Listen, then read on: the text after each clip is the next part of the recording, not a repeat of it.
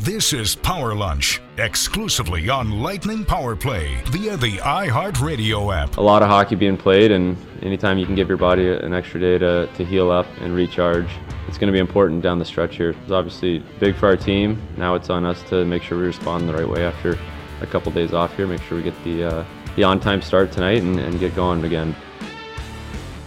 All right, let's make sure Blake Coleman and the Lightning understand the game's at 7 o'clock. They're not going to be listening to the pregame show. That's going to begin at 6 on Lightning Power Play with Brian Burns and Caley Chelios.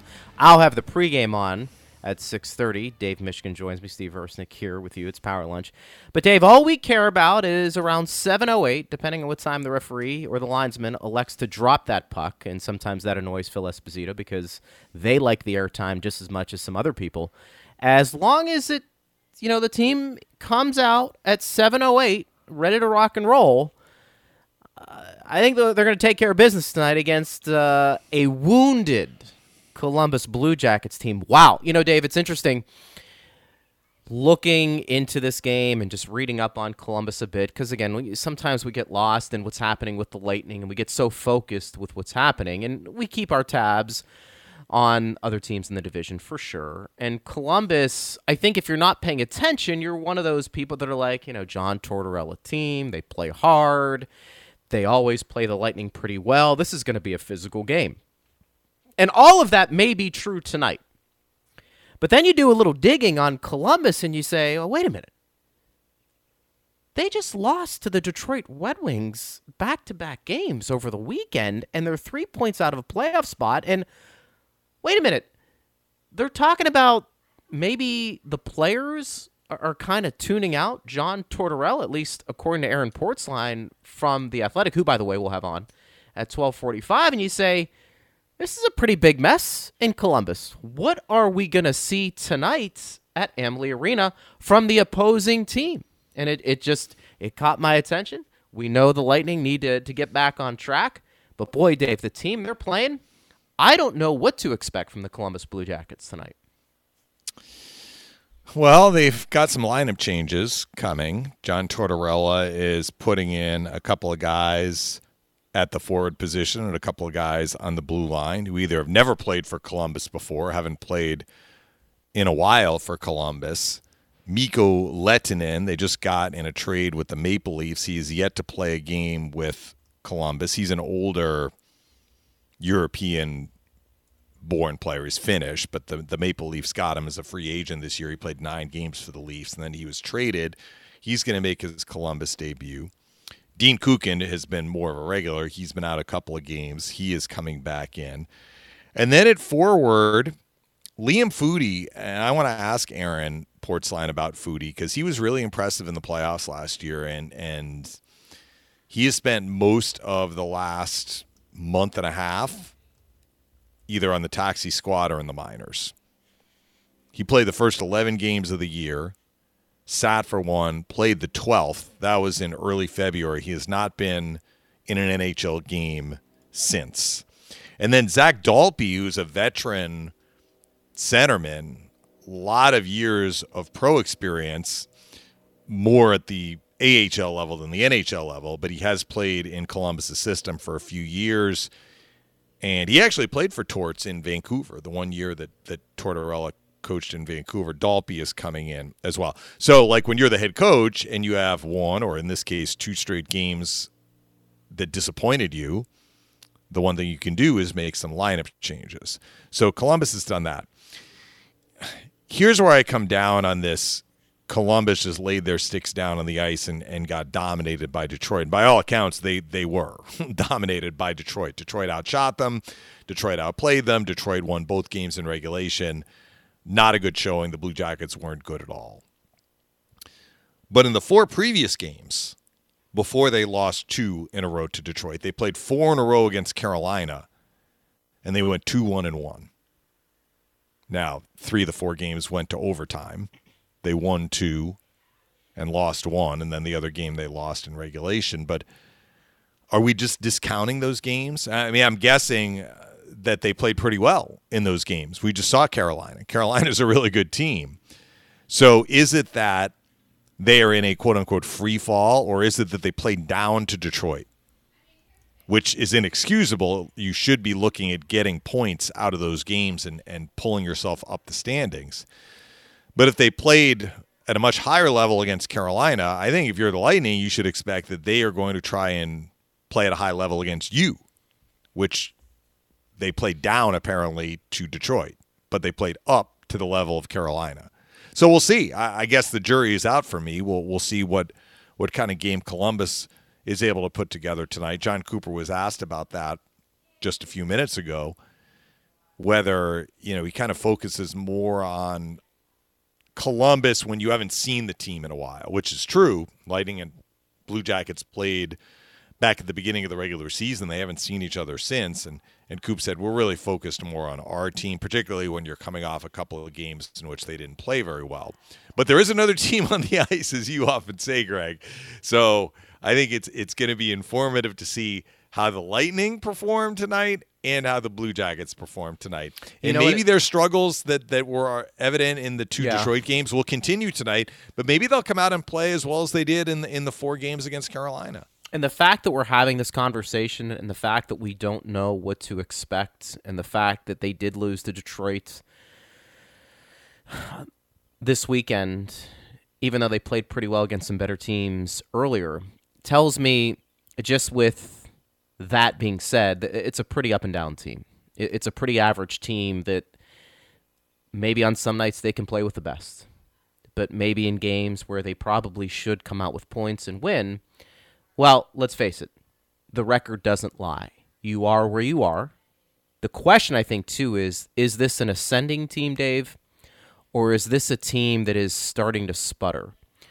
Aaron Portzline, we're going to talk to him about this at 1245 because I think, like some teams in this division who are competing for a playoff spot, they do have some interesting decisions to make about which direction they want to go this year. Nashville comes to mind. Columbus comes to mind. Two of the teams that have been talked about when it comes to trading away pieces at the deadline that's coming up on April 12th. Understanding, I'm not going to get too into the weeds in terms of which players are uh, possibly trade bait, although we'll touch on that with Aaron coming up in just a little bit. I think it you have to ask yourself a question as an organization and say, is this a playoff team? Am I willing to hold on to some assets that I may lose in the off season to try and win now? And if we do get in, can we do some damage? And I think sometimes we are a reactionary society just in general. I- think we wear our emotions on our sleeve with what's happened right away.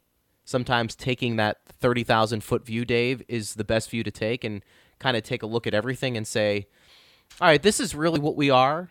We're not the team that lost two games to the Red Wings. We're not that bad, but maybe we're not as good as Tampa Bay, Carolina, and Florida right now. And I think that's the job of the GM.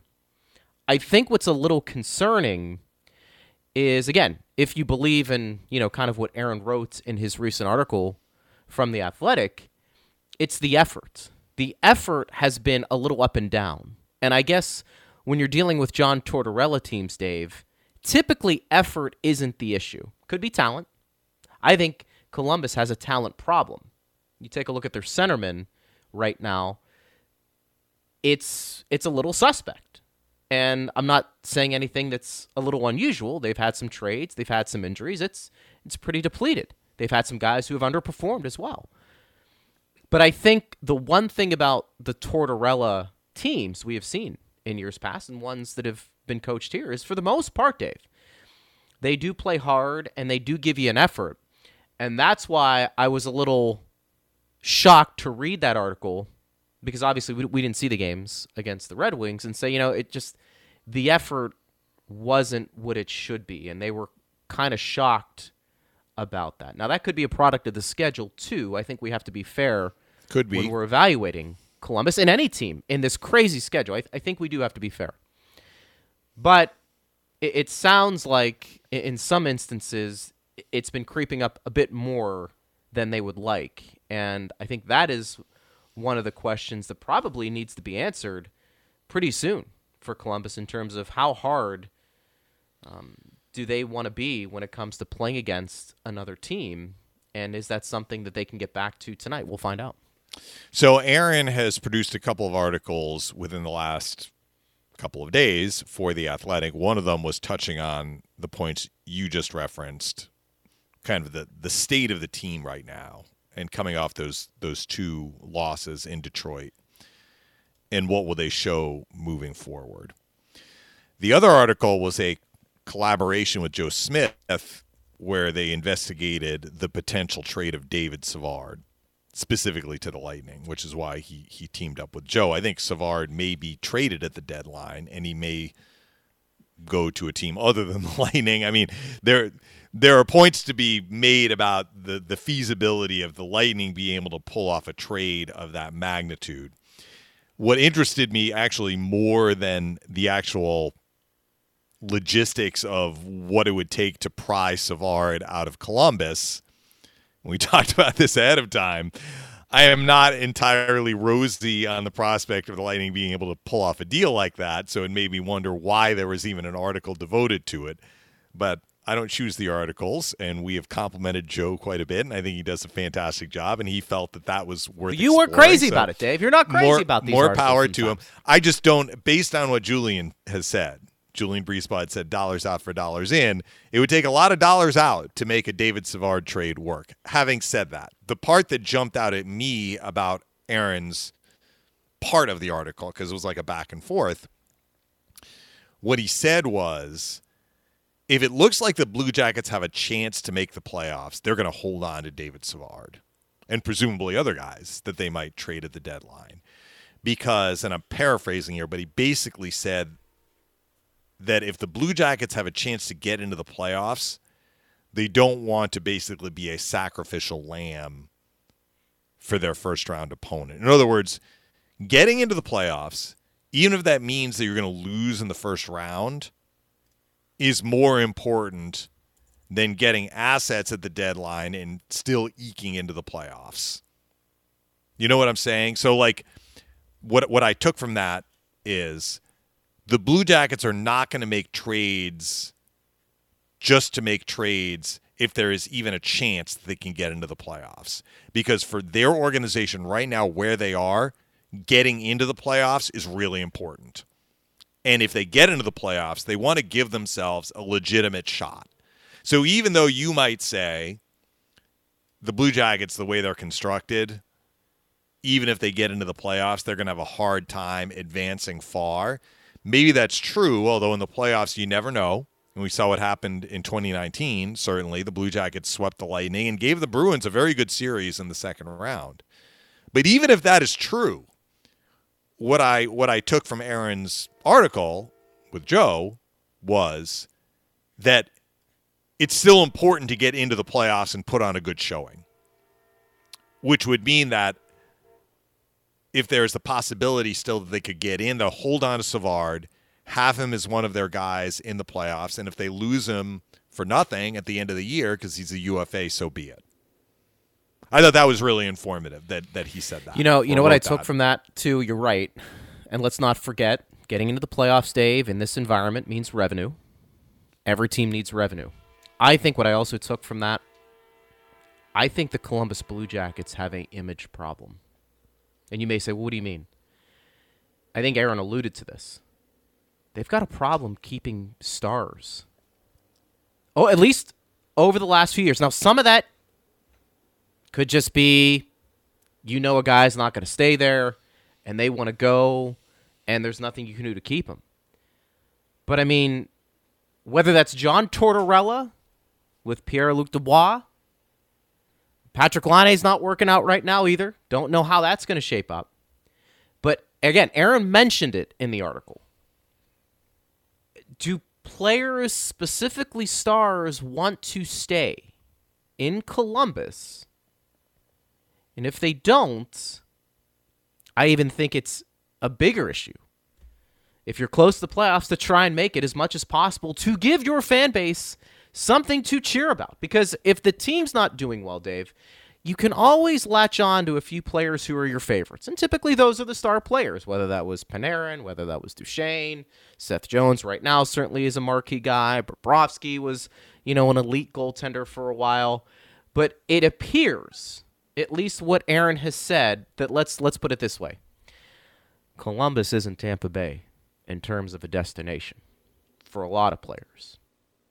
And I think they need to start figuring out is this a bigger issue? What do we need to do to kind of keep our own guys? And when I say own guys, our star players, guys who are impactful, because you can only play so hard so often. And I think that gets you to a point. But this is a team that hasn't won a lot of playoff games over the years. They've had some decent teams, but the way you get over that hump is not only playing hard, but locking in some of those star players for an extended period of time, keeping that core in place, and say, all right, look, if we lose in the first round here, you know, next year or the year after, we feel like we're pretty good where this talented core is going to rise up and eventually we're going to break through. I, I, I think they're having some of those problems in Columbus, and I don't know what you do about it.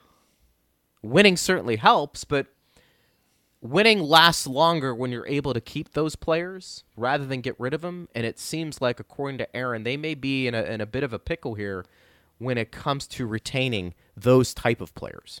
I, I guess I'm a little surprised if that is actually happening.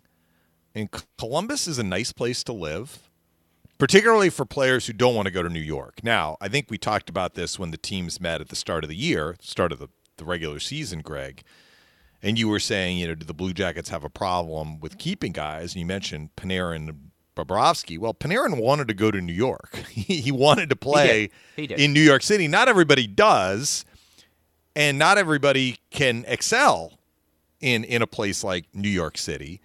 But that was Panarin's choice, and he might have felt the same whether he was coming from Columbus or Colorado or St. Louis or Nashville or Carolina. I think he wanted to go play in New York. Matt Duchene really wanted to go to Nashville.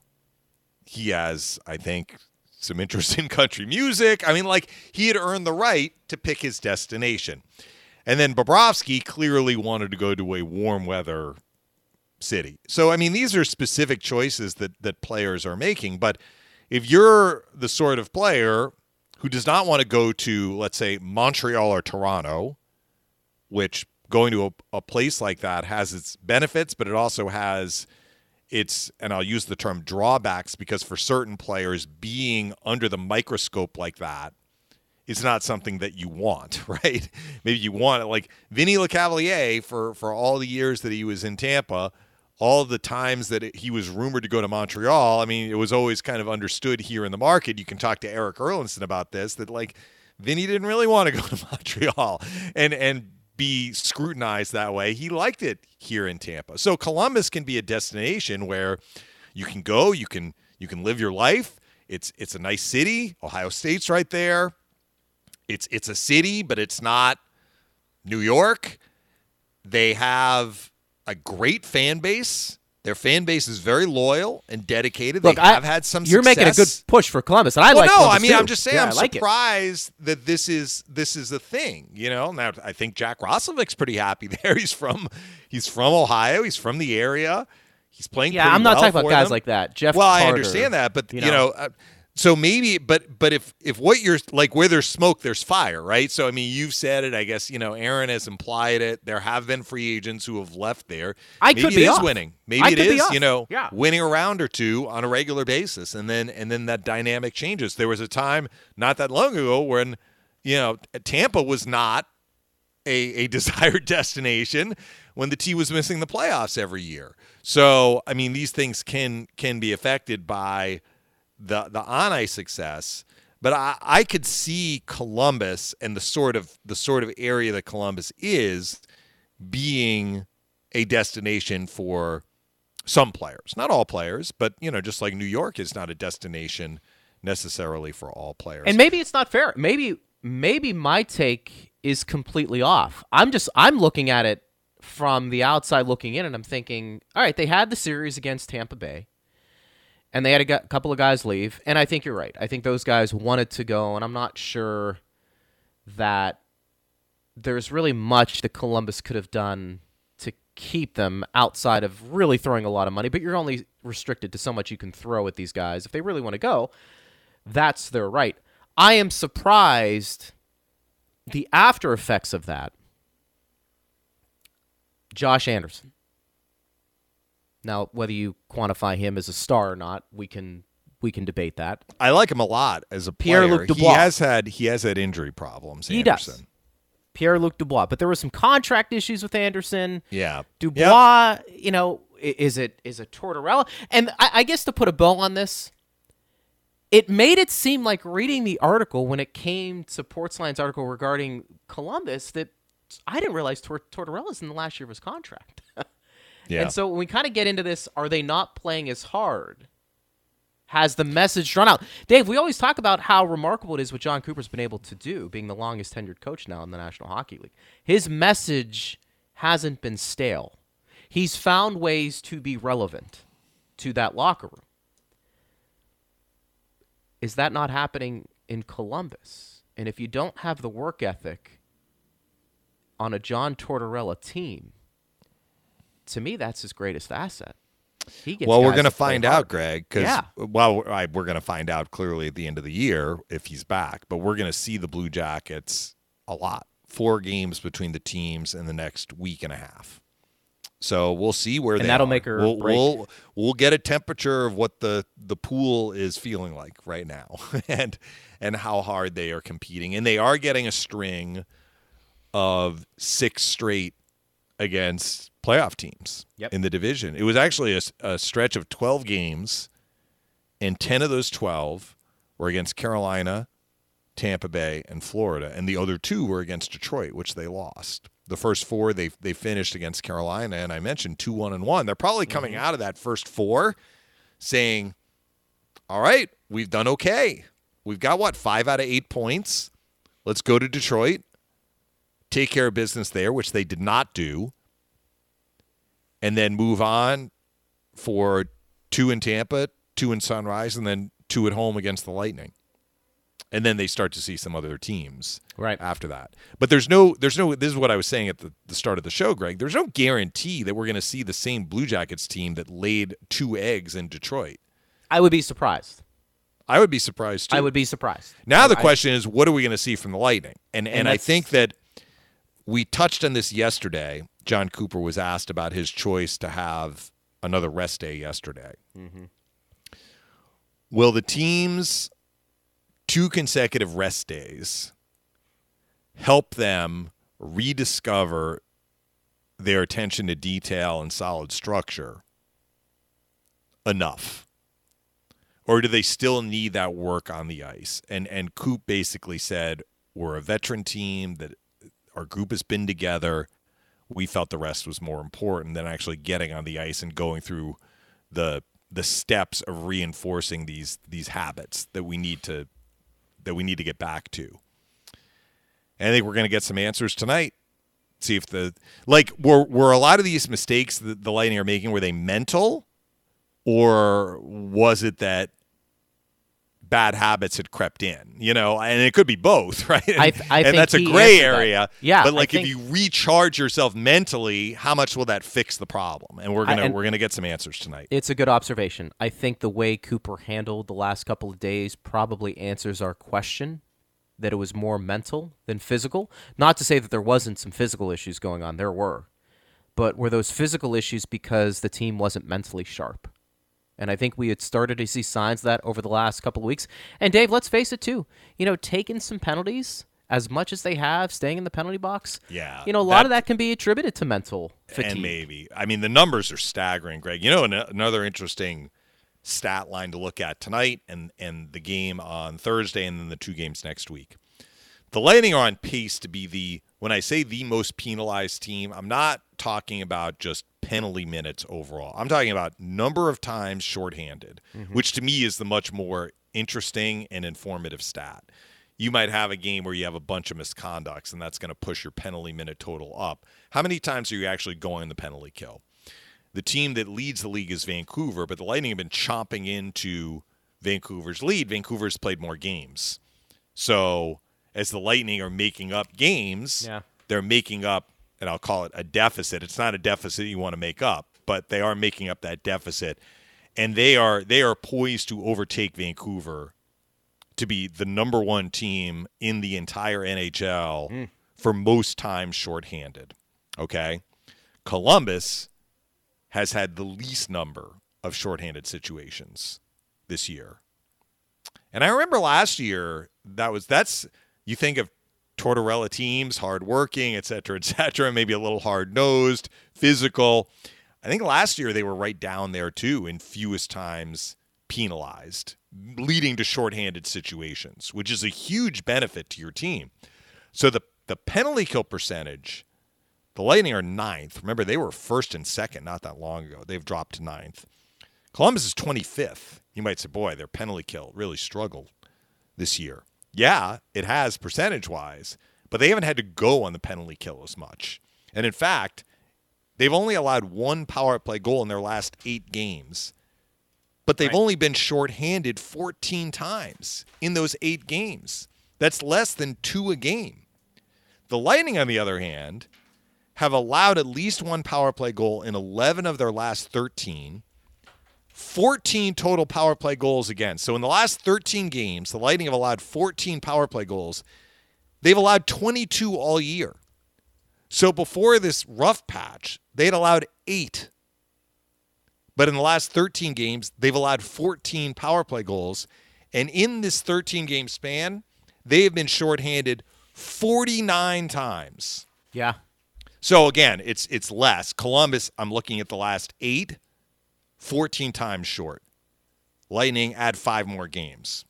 13 games. you're you're adding how many? 35 additional shorthanded situations. And that is just unsustainable for the Lightning. And that is part of I, I think you're you're absolutely right. You hit the nail on the head. Part of their problem in terms of the goals against and the chances against and even if they're killing off a penalty, you're you're taxing your penalty kill unit. Who's on the penalty kill? Victor Hedman, Blake Coleman, Barclay Goodrow, Anthony Cirelli. Yanni Gourde never runs out of energy, so it doesn't seem to affect him as much. Well, then you factor but, the stress on the goaltending too, and the stress on the time. goaltending. But you now know? you're now you might say, you know, Coleman and Goodrow. I'm not I'm not singling them out, but let's say their line is a little less impactful. Well, maybe part of that is because they've had to kill so many penalties. They've also actually taken a fair number of penalties, which has hurt the penalty kill. Coleman talked about that. He's like, when I've been taking more penalties, like I have been recently, it's usually because I'm not using my legs as much or moving my legs as much. So beyond tonight, that is certainly something the Lightning have to look at in these last 22 games. And let's see if they can get their average down in the last, you know, 20 to 22 games here. Let's see if they can get down to one to two, like Columbus. Columbus has been really helping themselves by not being shorthanded a lot. Remember who has the number one power play in the NHL right now? Carolina. The Canes. The Canes. Yeah. How do they get through those four games against Carolina? They stayed out of the box. That was probably a big part of it. Stay away from Dougie Hamilton, who's a points machine. Yeah. How happy is he that the Lightning got called for that late penalty. He got to keep his True. streak alive. He did. He should be he should be um, treating Marty Necas to a steak dinner or something like that. that Marty Necas. Yeah, you're right. You're right about that. Because that kept Hamilton's point streak alive. It's an impressive one.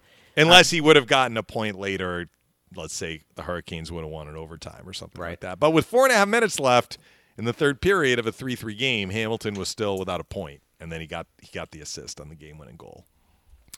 Speaking of defensemen, John Cooper said Erik Cernak is about in the same boat as Ryan McDonagh, but McDonagh is a little further ahead. So McDonagh is still a game or two from returning. He was on the ice today, Dave, working pretty hard to get back. So it, what's interesting? That's good news. By the way, it's very good news because we're going to take the we're going to take the thirty thousand foot view, like yes. you said, Greg. We are. And you know what that also tells me too is that they're not going to rush those defensemen back, nor should they.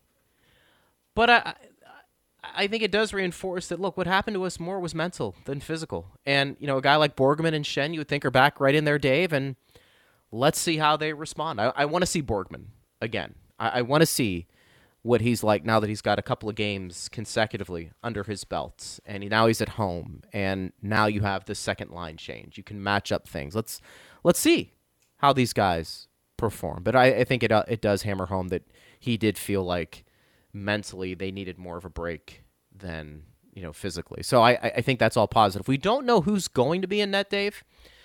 Uh, it could be Curtis McElhinney. It's I think still a little unclear. He was as uh, to- first goalie off at the skate today, which is usually a good It's indication. usually a sign. And so if Vasilevskiy is staying out for extra work, it's unlikely that he will be starting. And McElhinney has not played since a week ago Sunday. correct, which is So, and again, that is kind of the 30,000 foot Yeah. view. Because Right. the Lightning have lost two in a row in regulation. It's only the second time this year that they've lost back to back games in regulation. And you might say, well, they need to end the losing streak. Got to play Vasilevskiy. No. They're, they're sticking with the schedule that was probably laid out after McElhinney's last start, frankly. you wonder too if Vasi will even dress tonight. We have seen that before. Yep. and he got a lot of work in this morning. So it's almost kind of like get your work in, and then maybe you you shut it down like we've seen before. So Yeah, you might be right about that. that might be interesting to watch uh, tonight as this game unfolds. If you want to get involved in the conversation, you can at Bolts Radio, and I got some questions coming in that I want to get to because Aaron's going to come up in about 10 minutes, so we'll break right before we get to him.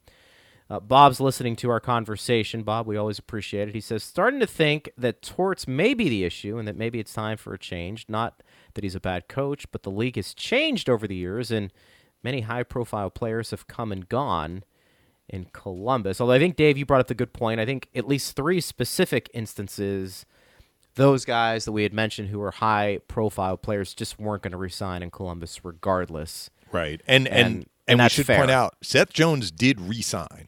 And he is a star. There He is, is no doubt about it. He is an I don't know stud. off the top of my head Werenski's contract status. He may still be in that restricted range where, and look, a restricted free agent can sign a longer term deal too. But Jones signed a long term deal. Well, you chat, Greg. I'm gonna I'm gonna look that up. Yes, So please. You will. I should be able to do two things at once. That's all right. You know, sometimes uh, we have to we have to put down what we're looking at and do something else. Uh, this question came from Al. We're all talking about depth on defense.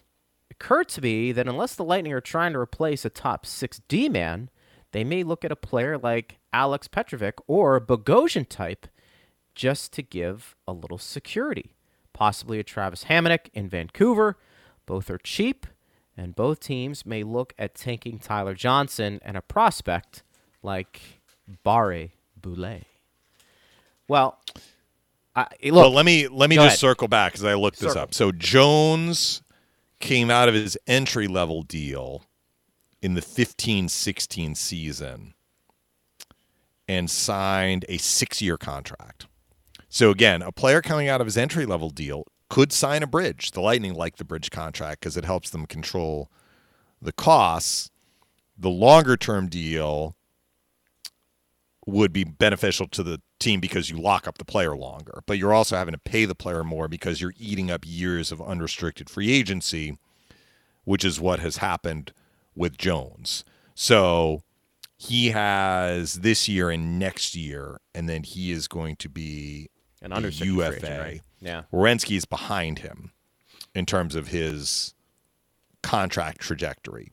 But having said that, he also signed a pretty significant, um, by significant, not term, but money, significant second contract at the beginning of the 2019-20 season. That was a three-year bridge deal, but he, five million per. The cap hit is five million. The money changes a little bit, and so he's in year two of that three-year deal, but it's a bridge, so he's still going to be restricted after next year. So I guess the jury, both guys signed as restricted free agents, but nobody put a gun to Seth Jones's head and said you need to sign a six-year deal here. He chose to sign for the extra years and and forfeit some free agency years. We'll see what Werenski does after next year, and we'll see if Jones elects to stay after next year. I don't have, I have no idea if there's any correlation, but you know, Jones, defenseman, plays hard minutes. I think he gets along with Tortorella. The guys that have gone and moved on have been forwards. you don't play that Yeah. 200 foot game for Torts. Uh, a little easier to get. Um, you can let's put it this way: he he can find guys who he can plug in the lineup that are going to play hard. You know, the Cam Atkinsons, Dave. They, Those are the guys. Who, by the way, has has a long contract extension. He does. I'm looking at their team right now. He signed through 24, 25, and another guy who signed a long term deal that actually kicks in next Yeah. year, but he already signed it is Bjorkstrand, who is I I cannot figure out this guy. He plays like a 50 goal scorer He's- when the Lightning he has an him. incredible shot, doesn't he? He's got an incredible shot, and he just his his goal totals are are usually good, and in fact, many times he's actually leading Columbus in goals, but relative to where you would expect him to be based on his talent and how he shows against the Lightning, you would expect his goal total to be Well, look, not in the low 20s. you're which right. Is usually I like him a lot. is. Yeah, I like him. He was lot. really good in that playoff series. The well, both playoff series actually, but especially the one in 2019. He's getting paid like a guy too. That's going to have to perform. I mean, he's got a, a, a nice contract for himself. But he chose to stay. He did. He did. So that And- now you might say Oliver Bjorkstrand is not Artemi Panarin. Fair enough. Yes. But he is still a guy who didn't have to sign a long-term deal. He isn't. and we don't know if he's to. a star yet. But but my point is, ch- check out the forwards who Tortorella typically gravitates towards, and who have been locked up to decent contracts. Over yeah, the Nick Foligno, years. who's coming up Nick after this year, but, but he has had a contract. Boone Jenner.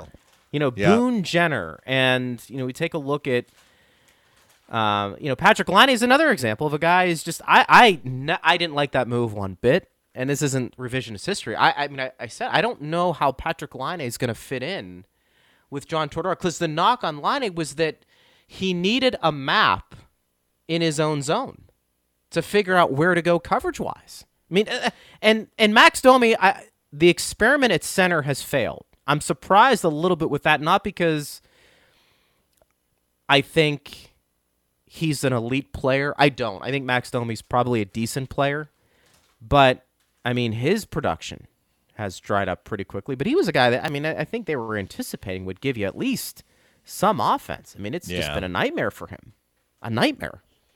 And so I, I, I think there may be something to it, but I think it's incumbent upon that organization to figure out how can we get those star players and torts Yeah, and, on the and same even page if a bit more. and even if you're gonna you make the point that well Seth Jones likes torts and Atkinson likes torts and Nick Foligno may want to resign he likes torts and Bjorkstrand clearly has no problem with torts and maybe Werenski too Werenski is is a Tortorella fan there comes a time when it is time for a change and I think that the Blue Jackets Jarmo Kekalainen has his finger on the pulse of that. Certainly, that's Yes. what the GM is paid to do. Yep. And it's it's related to things that I think are beyond which players want to stay when they become UFAs and have earned the right to, to move on. And sometimes it's not destination. Sometimes it's money too. And you know the players have earned that right.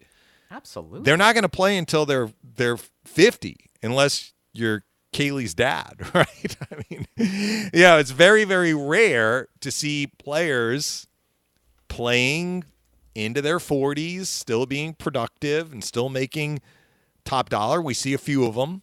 How about Patrick Marleau too? I know I'm jumping all over the place. I I didn't realize and I should have I didn't realize that he's number 2 now all time in games played and he's about to overtake Gordie Howe I feel which like with- goes to longevity, but also durability because he's barely missed any time with injury. but just finishing that thought, Yeah, you know, the ahead, players the players have a finite amount of time for them to to earn a living as a professional hockey player, as an NHL player, and they've when they become a UFA, they've earned the right, if they want, to go to the team that is going to pay them the most. And not every said- player does that, but they have earned the right, and that is beyond what might be happening with a coach and how that coach is dealing with a specific team. Marleau, by the way, said again he's open to being traded. I feel like that's starting to become a little bit more of a sideshow than even Marleau would anticipate because he's not been too productive the last couple of years. And Yeah. I think you know, he want, keeps going back to San Jose, and then it's kind of like, let's get a ring for Patrick, and you know, Yeah. we, we keep doing this thing over and over again. At Well, they may point, not find a they may not find a taker. like he wasn't good for Pittsburgh. He was he was pretty bad, and they went back to San Jose. And look, Dave, that's his right. I mean, hey, as you just said, he can do whatever he wants. I, I think we have to start looking at this and saying though, all right, does Patrick Marleau have anything left in the tank? Understanding the guy's played a ton of games and has been Yeah. a really productive player and might be a borderline Hall of Famer. I don't But he that is that. that is an incredible accomplishment. Assuming I don't want to jinx him, but you know he's within he's within a handful of games of Gordie Howe. I mean, he really is. Which you think about the number of years that Gordie Howe played, and now he left and went to the the the WHA for a few years, and then came back. Like had he stayed in the NHL when he was productive for the Houston team and the WHA and got to play with the sons, you know, I think his record would have been untouchable. But I mean, it's not quite the same as Cal Ripken with his consecutive games in baseball, which is an incredible accomplishment of durability and and longevity combined. But No what doubt. Marleau has done, it's not just the number of years that he's played; it's the fact that he has been able to play virtually every game every year. That is that has allowed him to get to this point. he can So whether whether he's got a lot left in the tank or not, I still think that that is that is just an amazing, incredible accomplishment it's a for him. it's guys because Phil Kessel comes to mind as somebody who's played not as many, but he he has a pretty good streak going. It's guys who can skate, aren't overly physical, but don't take any big hits. I mean, you don't see Marleau getting hit, like ever. Yeah. You don't see Phil Kessel get hit too much.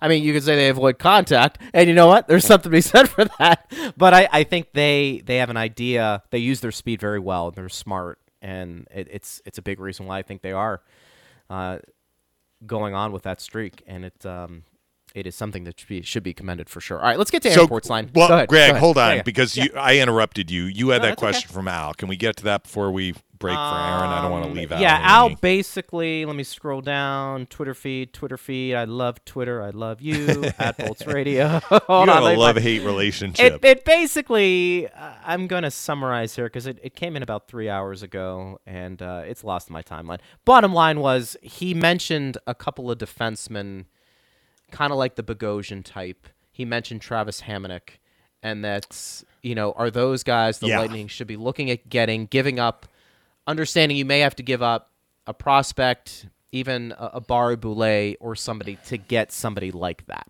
All right, so the the abridged version. This is just my sense of the matter.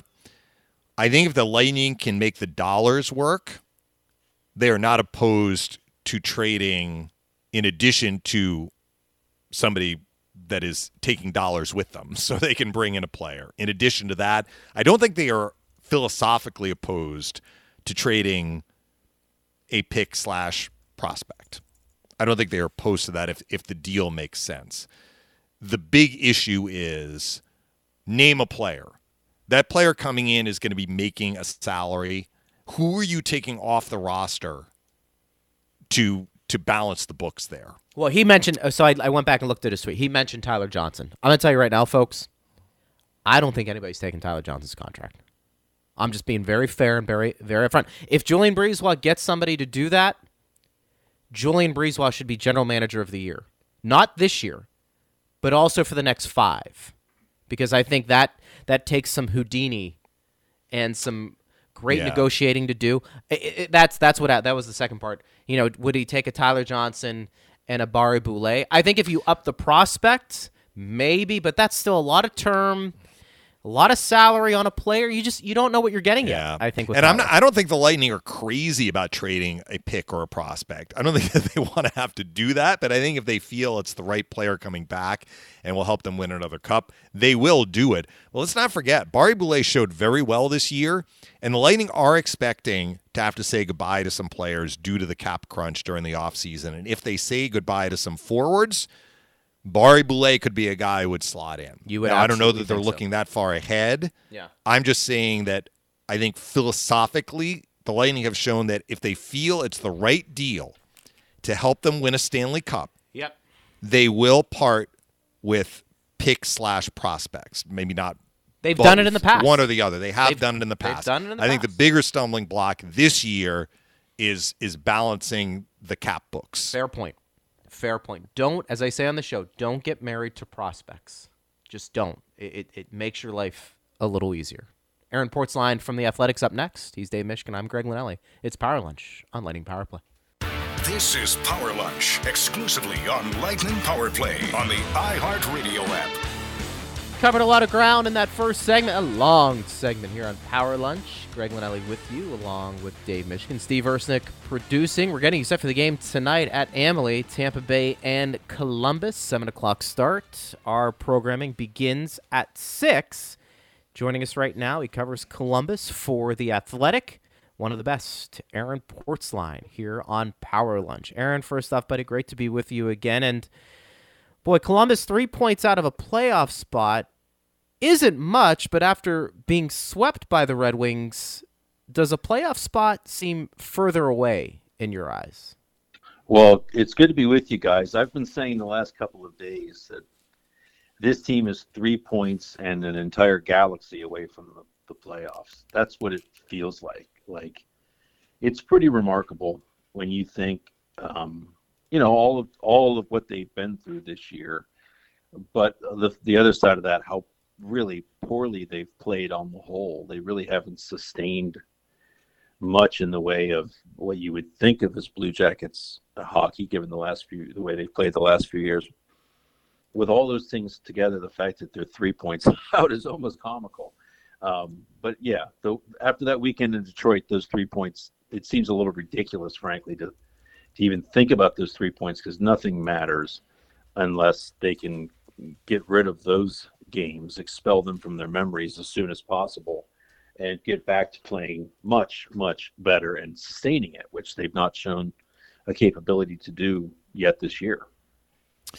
Aaron, I'm just wondering how much of this narrative is tied to this specific weekend that just happened where they lost two games that, I mean, they're going to look back at these two games no matter what happens and said, we left some points on the table for sure. Yeah. And not including the four games prior against Carolina when they got five out of eight points. Like, were they playing better in those four games? You would figure they were to get five out of eight points against the Hurricanes. Like, how much of this is a temporary dip, or how much of this is more systemic that that extends beyond even the four games they had against the Hurricanes? Yeah, well, that's a great question. The four games against Carolina, they didn't play well in one of them. They played pretty well in the other three. They played well enough in the other three where you think this this is starting to look like the team that they think they can be. Before the Carolina series, I don't want to cut the season up into too many segments, but their start to the season, they have not looked good.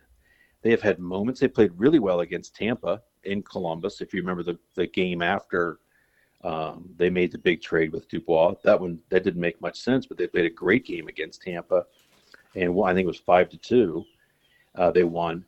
But on the whole, the first 30 games before the Carolina series, I bet I'd say there's eight to 10 where you'd say that they played well. There's probably 10 to 15 where they didn't play well at all.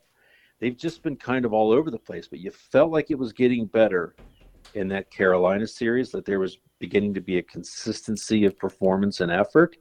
And so they went into into Detroit thinking "You- you're not guaranteed points against anybody, but thinking if they apply though that sort of game to the Red Wings, they could very well get a four point reward. They should certainly get two or three points out of it. But to just completely get outplayed and outclassed, out hustled, out everything by Detroit. It was so. It's not just two losses. The the the the way that they lost just sets off all sorts of alarms and has a lot of people thinking that that this team has no shot, frankly, to make the playoffs. Aaron, it's one of the worst things that can happen to a team in sports, but do you think the Blue Jackets, in many ways, have stopped playing for John Tortorella? You know that that is. Um, I. It looks like it. It does look like it. I don't think there's, without mincing words, yes, it. It does look like it now.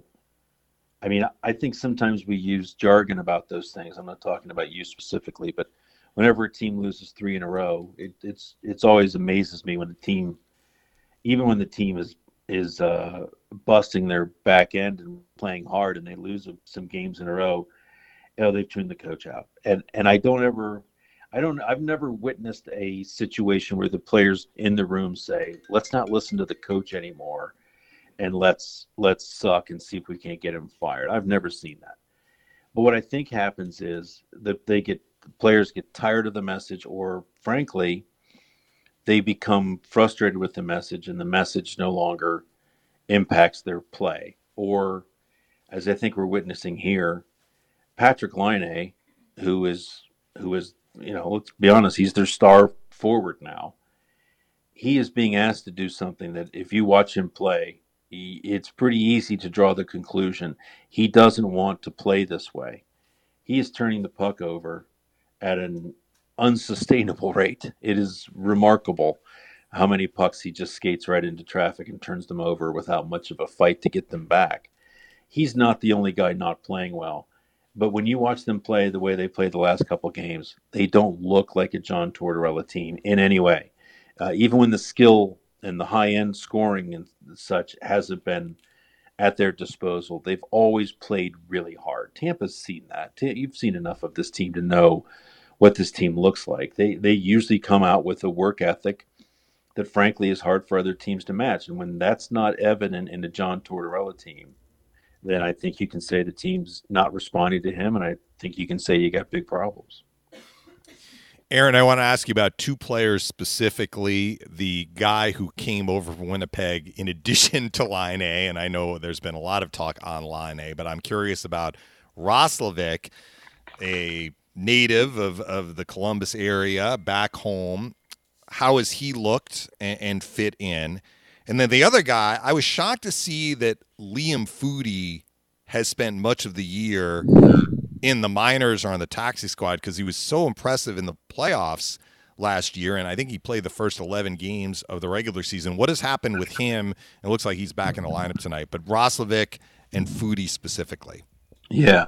So here's Roslovic's situation, and it's it's sort of it sort of says volumes about why the Blue Jackets are struggling right now. Here's a kid, Roslovic, who in Winnipeg has a really hard time getting hold of a center spot and has a really hard time finding a home in their top nine. And he gets traded to Columbus, and of course Dubois is part of that trade. So there goes your number one center from Columbus, and he ends up not not just playing on their top line, but centering the top line. Here's what you've always wanted, kid, and it's been a rough baptism. I mean, there are nights where you think he can handle it from the red line in, red line forward, um, he's got great wheels. He can fly.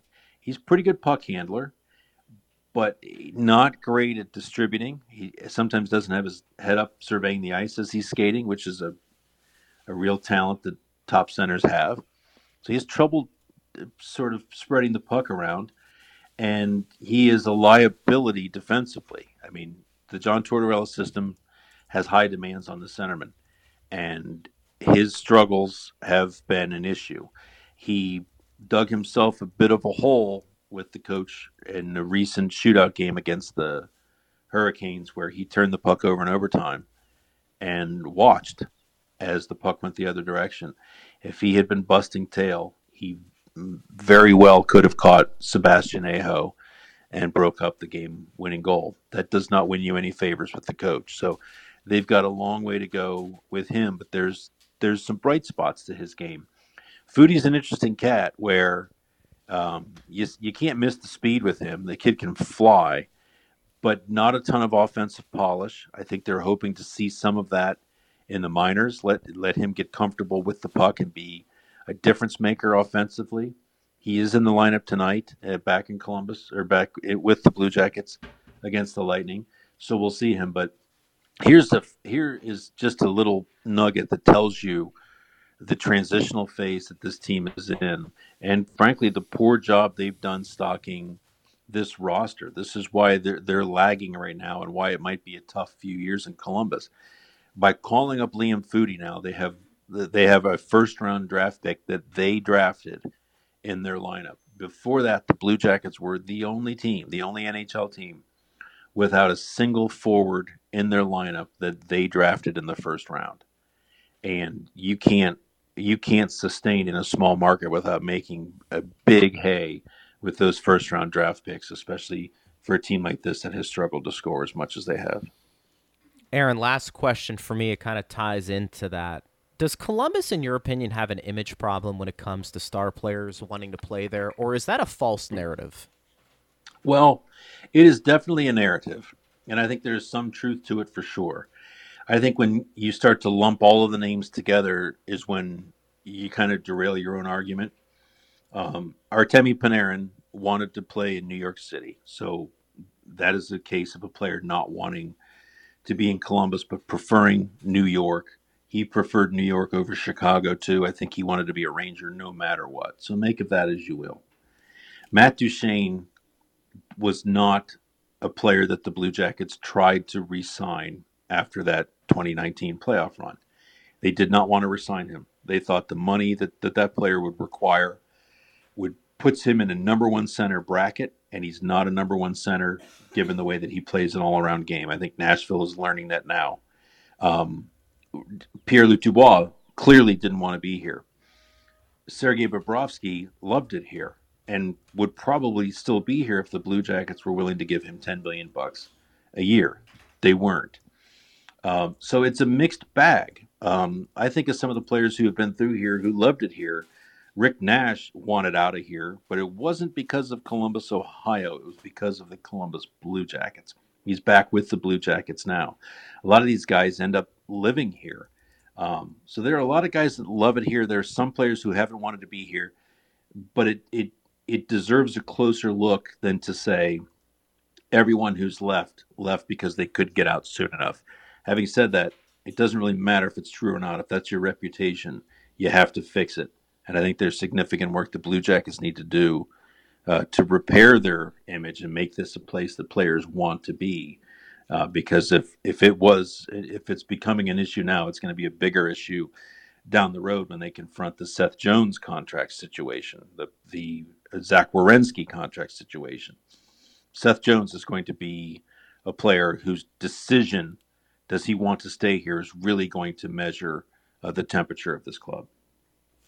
Aaron, outstanding stuff, bud. We appreciate it. Enjoy the game today. Great job on the athletic as well. The articles have been fantastic, and uh, we'll do it again soon.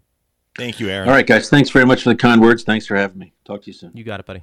Aaron Portzline joining us there on uh, Power Lunch. Some good stuff there, Dave. No doubt. Yeah, he didn't mince words, did he? No. We'll we'll play some of that too during the pregame show tonight, and of course you can listen to a rerun of Power Lunch throughout the day as well. And uh, we always uh, are going to try and provide the best content for you when it comes to Lightning and the NHL. Dave, great job as always, and we'll talk to you down at the rink.